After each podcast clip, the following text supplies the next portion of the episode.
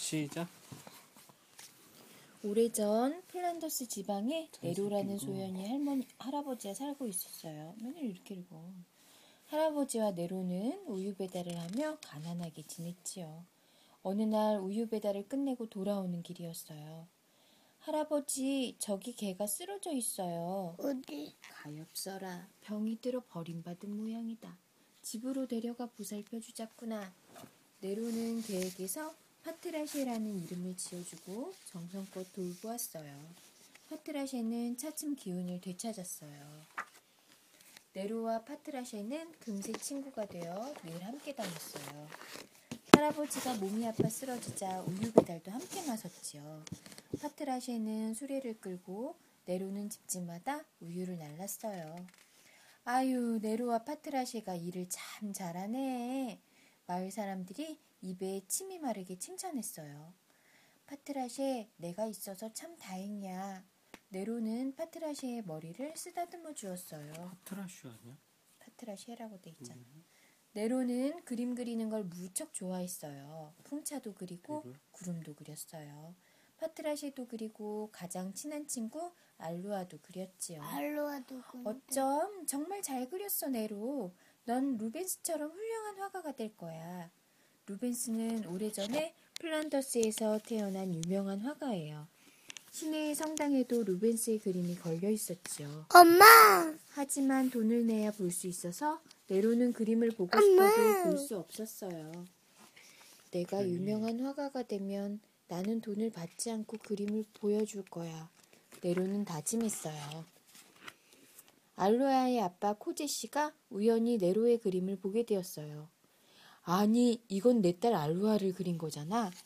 가난하면 열심히 일을 해야지. 그림이나 그리고 있으면 되겠냐? 코제 씨는 네로를 나무라면서 은하 한 잎을 내밀었어요. 이걸 받고 그림은 이리 내라. 그리고 앞으로는 내 딸을 그릴 생각도 말고 만나지도 마라. 네로는 고개를 떨어뜨리고 슬픈 목소리로 말했어요. 좋아서 그렸을 뿐이에요. 그림은 그냥 가져가세요. 코제 씨는 알로아와 네로를 못 만나게 했어요. 네로는 코제 씨가 왜 그러는지 알 수 없었어요. 알로아의 생일에도 네로는 초대받지 못했어요. 오늘이 알로아의 생일 아니냐? 할아버지가 묻자 네로는 그만 눈물을 주르르 흘렸어요. 할아버지는 네로를 꼭 안아주며 말했지요. 우리가 너무 가난해서 그런 거란다. 아니에요, 할아버지. 우린 가난하지 않아요. 네로는 꿈이 있는 사람은 결코 가난하지 않다고 생각했어요. 네로에게는 화가의 꿈이 있었거든요. 네로는 열심히 그림을 그렸어요. 그림을 그리면 가난한 것도 알루아를 못 만나는, 못 만나는 슬픔도 모두 잊을 수 있었어요. 나는 훌륭한 화가가 되고 싶어. 이 그림을 다 그리면 미술대회에 낼 거야. 1등이 뽑히면 상금도 타고 미술 공부도 하고 알루아도 다시 만날 수 있을 거야. 네로는 날마다 헛간에 틀어박혀 열심히 그림을 그렸어요. 마침내 그림이 완성되었어요. 그림을 미술대회에 내고 집으로 돌아오는 길에 눈 속에 묻힌 예쁜 인형을 보았어요. 알루아에게 주면 좋아하겠다. 그렇지, 파트라쉐? 네로는 알루아네 집으로 가서 알루아 방 창문을 두드렸어요. 이거 받아. 눈 속에 있었는데 예뻐서. 어머, 정말 예쁜 인형이네. 고마워. 그만 갈게. 아저씨 눈에 띄면 혼날 거야. 잘 있어. 잠깐만 네로야. 알루아가 소리쳐 불렀지만 네로는 뒤도 돌아보지 않고 가버렸어요. 불이야! 불이야! 그날 밤 알루아네 풍차 방앗바, 방앗간에 불이 났어요. 시뻘건 불길이 방앗간을 몽땅 집어삼킬 듯이 타올랐어요. 동네 사람들이 모두 나와 불을 껐어요. 네로도 열심히 불 끄는 것을 도왔지요. 그런데 코제 씨가 네로를 보더니 갑자기 화를 벌컥 내는 거예요. 이 못된 녀석! 불을 지르고도 뻔뻔스럽게 여기로 다니. 저녁 때 내가 여기서 달아나는 걸 봤단 말이다.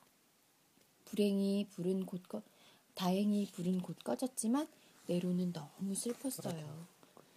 우리 방앗간에 불을 지른 사람은 네로예요. 알루아를 못 만나게 했더니 나쁜 짓을 저질렀다고요. 마을 사람들은 코제 씨의 말만 듣고 네로를 차갑게 대했어요. 우유 배달을 끊는 사람까지 생겨났어요. 날이 점점 추워졌어요. 할아버지 병은 깊어가는데 네로와 파트라시는 우유 배달까지 줄어 끼니를 잇기가 힘들었지요. 네로는 파트라시를 꼭 껴안고 눈물을 흘렸어요. 파트라시, 조금만 힘을 내자. 그림이 1등에 뽑히면 상금을 받을 수 있어. 할아버지 약도 사고 너도 배불리 먹게 해줄게. 조금만 더 참자. 응? 온 세상에 하얗게 눈이 내리는 날 할, 할아버지는 세상을 떠나고 말았어요. 할아버지, 할아버지. 네로는 파트라시를 부둥켜 안고 엉엉 울었어요. 파트라시, 이젠 우린 어떻게 살지? 파트라시가 네로의 마음을 달래듯 가만히 손을 핥아주었어요. 할아버지 장례식을 마치고 집에 돌아오자 집주인이 찾아왔어요. 집세가 석 달치나 밀렸어. 당장 돈을 주거나 아니면 집을 비우도록 해. 다음 날 아침 네로는 파트라시와 집을 나섰어요. 그날은 미술대회 발표 날이었지요. 땡. 12시를 알리는 종이 울리자 사람들이 광장으로 몰려들었어요. 드디어 심사위원이 앞으로 나왔어요. 1등을 발표하겠습니다. 1등은 네로는 잔뜩 긴장한 얼굴로 심사위원을 바라보았어요. 스테판 키슬리어입니다. 네로는 그 자리에 주저앉고 말았어요. 다 끝났어, 파트라쉐. 우린 이제 아무 희망이 없어. 네로와 파트라쉐는 지친 몸을 이끌고 다시 마을로 돌아왔어요. 눈이 펑펑 쏟아지기 시작했지요. 둘은 힘겹게 눈길을 헤치며 걸어갔어요.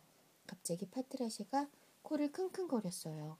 눈 속에 주머니가 떨어져 있었어요. 주머니 안에는 돈이 가득 들어있고 귀퉁이에 코제라는 이름이 새겨져 있었어요.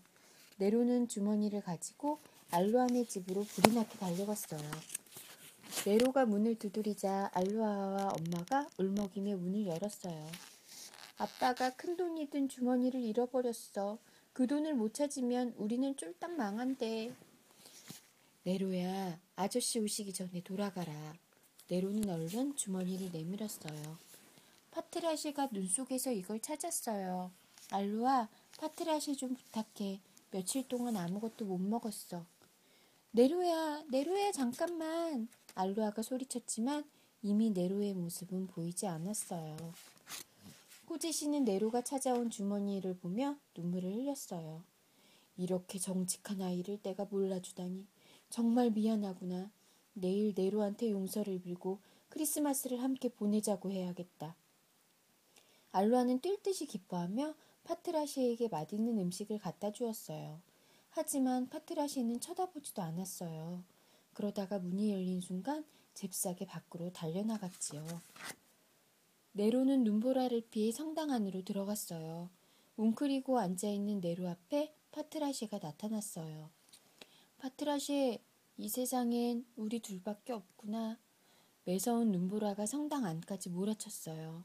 잠시 뒤 눈보라가 그치고 환한 달빛이 창으로 들어왔어요.